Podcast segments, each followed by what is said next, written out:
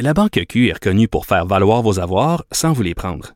Mais quand vous pensez à votre premier compte bancaire, tu sais, dans le temps à l'école, vous faisiez vos dépôts avec vos scènes dans la petite enveloppe. Hmm, C'était bien beau. Mais avec le temps, ce vieux compte-là vous a coûté des milliers de dollars en frais, puis vous ne faites pas une scène d'intérêt. Avec la Banque Q, vous obtenez des intérêts élevés et aucun frais sur vos services bancaires courants. Autrement dit, ça fait pas mal plus de scènes dans votre enveloppe, ça. Banque Q. Faites valoir vos avoirs. Visitez banqueq.ca pour en savoir plus. Sophie Durocher. Une femme distinguée qui distingue le vrai du faux. Vous écoutez Sophie Durocher. Je pense qu'on a été très, très, très nombreux quand le premier ministre François Legault a annoncé la réouverture des musées pour le 8 février. On a été très nombreux à pousser un immense soupir de soulagement. On a besoin de ce contact-là avec la culture, avec la beauté, avec la poésie, avec l'évasion. On a besoin de tout ça. Et ça a été accueilli, bien sûr, aussi comme une très bonne nouvelle par les différentes directions de musées à travers le Québec.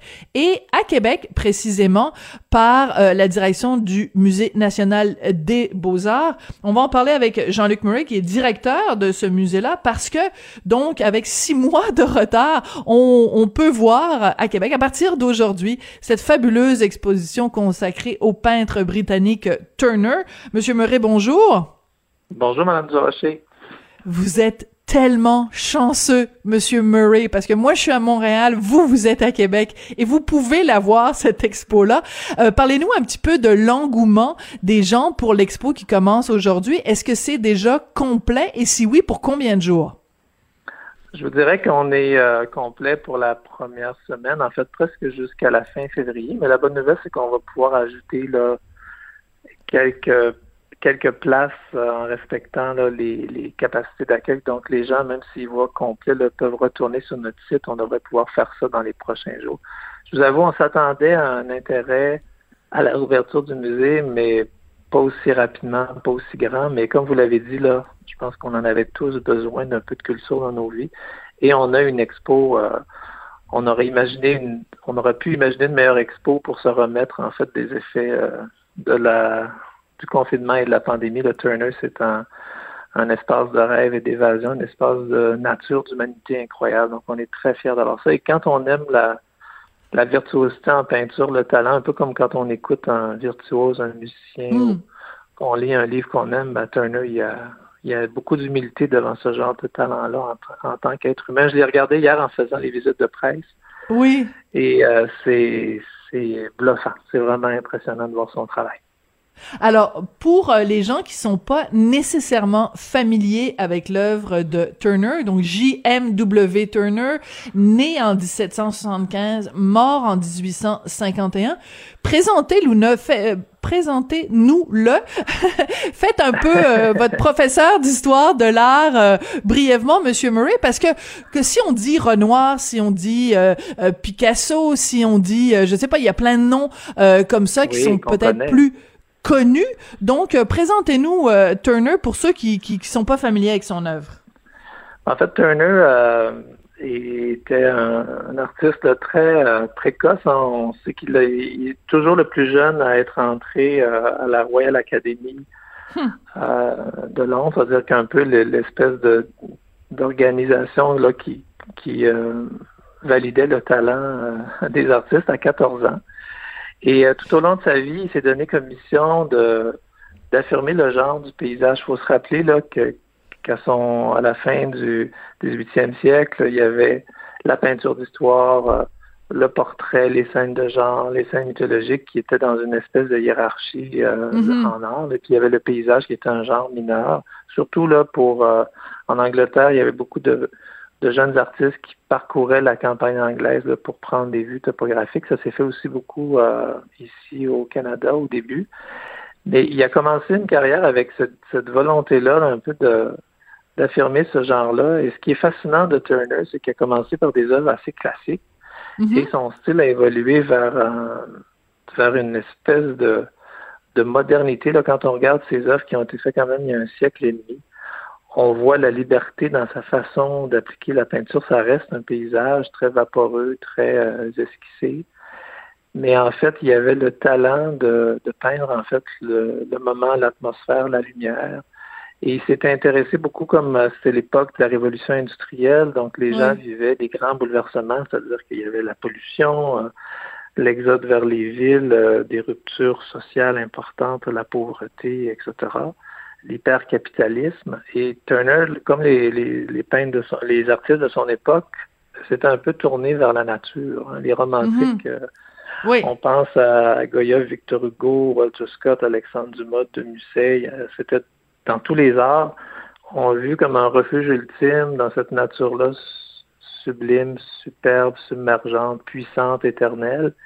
Donc Turner a trouvé dans ce contexte-là tout l'espace dont il avait besoin pour nous la montrer, cette nature-là, puis hmm. exacerber le sentiment qu'on ressent là, devant notre commissaire euh, d'expo, André Gilbert, mentionnait quand on est pris dans un orage euh, incroyable, quand on, on est sur euh, une montagne, là, puis on voit le précipice. En fait, ce sentiment-là, à la fois de, de terreur puis de, de grande attraction, qu'il qui a appelé le sublime. Donc, Turner, c'est ça. Ceux qui ne connaissent pas la, la peinture, je les rassure, on n'a surtout pas fait un accrochage qui est basé sur la raison. On voit qu'à cette époque-là aussi, on misait sur les émotions, les sentiments, contrairement aux Lumières qui misaient sur la raison.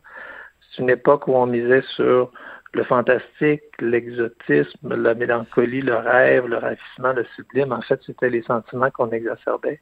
Oui, puis aussi. on voit une œuvre de Turner, c'est mhm. ça qu'on ressent. C'est ça qui est Oui, puis c'est très, c'est très particulier parce que euh, les œuvres de Turner, celles que j'ai vues au fil des ans dans différents musées à travers le monde, c'est très immersif. Quand on est devant un tableau de Turner qui est un, une, une tempête en mer, on a l'impression qu'on est sur le petit bateau, que la tempête est autour de nous.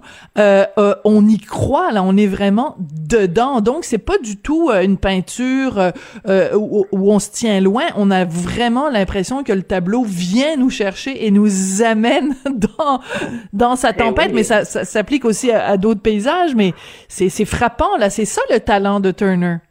Oui, son talent, c'est, de pas nous montrer nécessairement la nature, mais l'impression que cette nature-là nous, nous laisse. Donc, on, on voit en fait euh, euh, devant ces œuvres-là des gens qui, qui dont les genoux tremblent, des gens qui pleurent. Puis je pense qu'après la ah! pandémie, on est tous très sensibles. Moi, ça m'arrivait de pleurer devant des émissions de télé, comme j'ai jamais pleuré, parce que je pense qu'on a tous un trop plein. Mm. Turner va nous faire en fait vivre quelque chose qui est très primaire chez nous, là, cette relation-là mm. avec la nature qui est unique.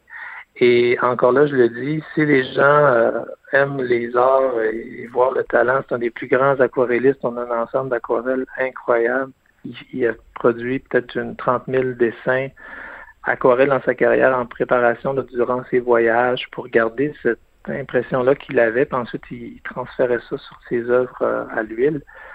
Ben, on est dans ce dans ce voyage-là avec lui. Il a fait l'Europe à pied, il a voyagé dans en hmm. Italie, en Suisse. Donc, on a des, des paysages, entre autres les, grands, les grandes scènes des Alpes. Ça nous rappelle beaucoup aussi nos paysages, l'hiver, les tempêtes de neige, je vous en parliez, les, avalanches.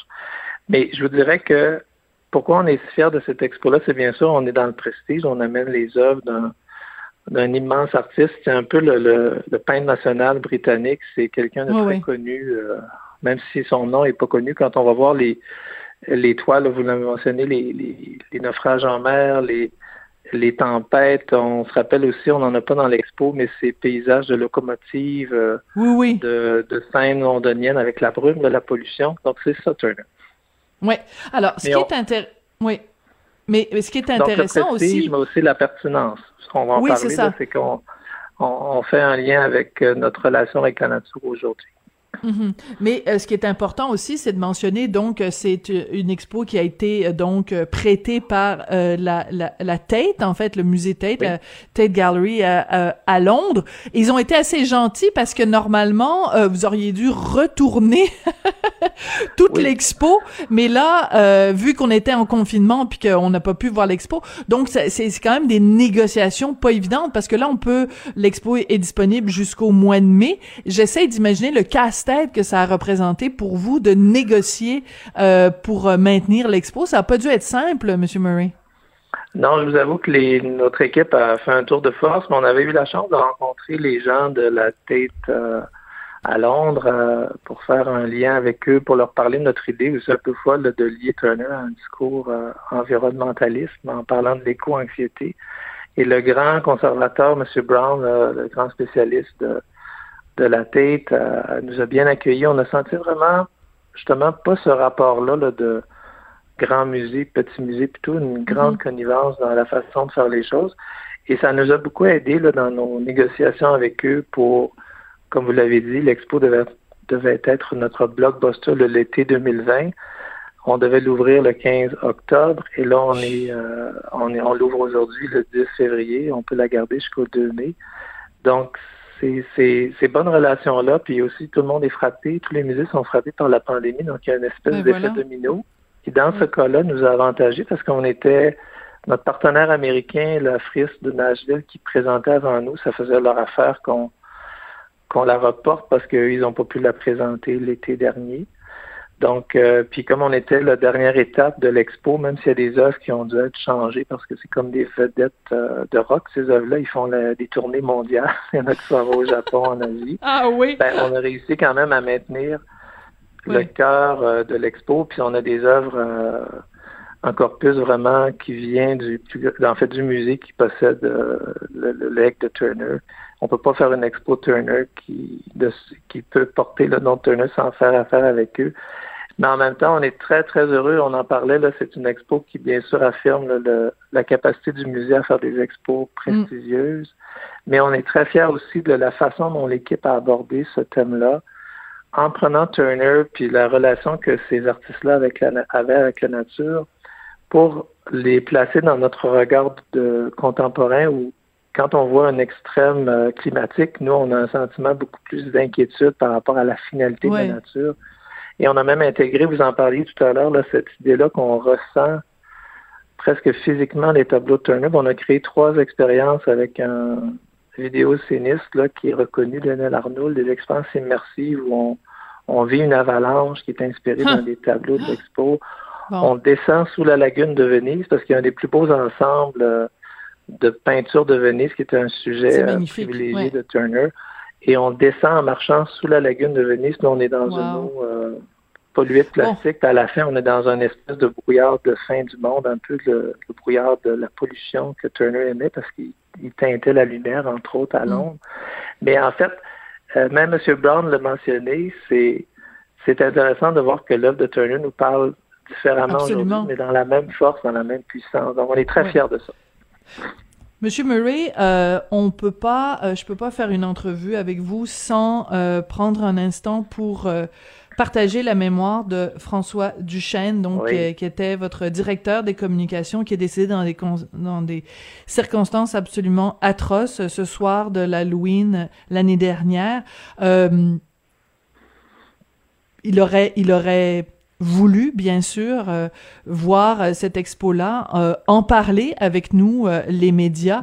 Est-ce qu'il y a un, une, un, je, je, suis, je suis à court de mots. Je suis désolée. Je sais même pas comment formuler ma question. Ben, vous avez dû, j'imagine, avoir une pensée pour lui quand vous avez inauguré l'exposition. Ouais, ben c'était notre directeur des coms, donc il était au cœur de nos vernissages. D'ailleurs, François avait, vu l'expo avant son décès parce que l'expo était toute prête euh, le 15 octobre dernier. Il avait même euh, planifié toute l'inauguration virtuelle qui a, qui eu lieu hier. Et euh, c'est sûr que ça nous fait du bien revenir au musée, mais ça nous rappelle aussi un peu plus ce drame-là parce qu'on vit plus concrètement le fait qu'il n'est pas là, son absence. Mais je vous dirais que on est fiers aussi du projet parce qu'il a beaucoup cru en ce projet-là, François. Moi, quand j'avais des doutes sur cette idée-là très innovante de faire côtoyer des, expériences immersives avec des œuvres historiques, d'ailleurs, on pense que c'est une première mondiale, on verra si ça se prouve.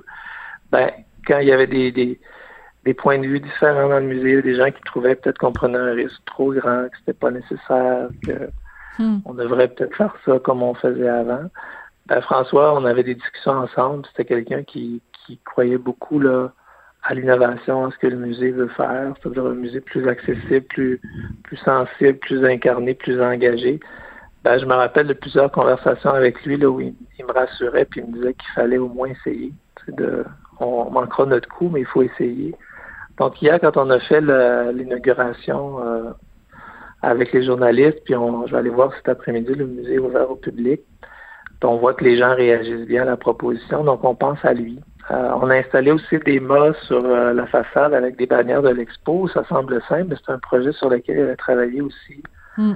pendant un an. Donc on dirait que tout, tout se met en place pour pour lui rendre nous rappeler François, mais d'une mhm. façon positive. Puis on, on l'avait mentionné, on va lancer bientôt un programme euh, de mieux-être, d'activité de mieux-être pour les, le grand public. Et ça va porter le nom de François. On travaille avec sa famille. Mais c'est sûr que là, on est en train de recruter quelqu'un pour le remplacer. Euh, ça nous euh, fait passer à travers des étapes qui sont compliquées. Puis vous savez, le deuil, autant pour sa famille, son équipe, que le mm. musée, c'est un chemin qu'on fait à, chacun à notre, notre rythme. Donc hier, on était capable plus d'en parler aussi en équipe. On était capable de, hmm.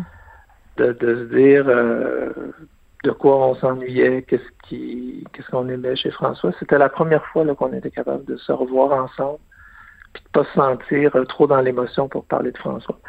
Mais c'est sûr, on l'a dit, François fait partie maintenant de notre histoire. Puis euh, ça nous donne un petit euh, élan parce que il croyait beaucoup aux musiques qu'on est en train de faire évoluer. Et euh, c'est ça qu'on lui fait, on, lui a fait un petit clin d'œil hier, peu importe où il est. on sait que ça va revenir dans l'actualité aussi avec le procès et tout ça. Donc, mm. c'est bien qu'on n'évite pas le sujet puis qu'on en parle parce que euh, il fait partie de, entre autres, du projet Turner beaucoup. Puis si les gens, je le mentionne, si les gens aiment l'expérience puis trouvent qu'on a été comme euh, à la fois courageux, audacieux, mais juste, c'est ce qu'on pense, ben, ils auront une petite pensée pour François parce qu'il a beaucoup milité hmm. pour, pour qu'on y aille de cette façon-là. Ben, c'est le plus bel hommage aussi, je pense, euh, que l'art euh, nous, nous, nous, nous permet de, d'absorber la douleur euh, du départ et que la beauté peut nous faire pas oublier, mais nous faire euh, vivre avec euh, des, des, événements qui, eux, étaient tout sauf euh, beaux. Et donc, l'ombre et la lumière parfois cohabitent de cette façon-là dans un musée. Monsieur Murray, bonjour. merci beaucoup pour tout. Et puis, ben écoutez, je, je suis encore une fois très jalouse parce que, bon, à cause des restrictions gouvernementales, ben il y a juste les gens de Québec qui peuvent aller voir l'expo, hein, parce qu'on n'a pas le droit d'aller d'une région à l'autre.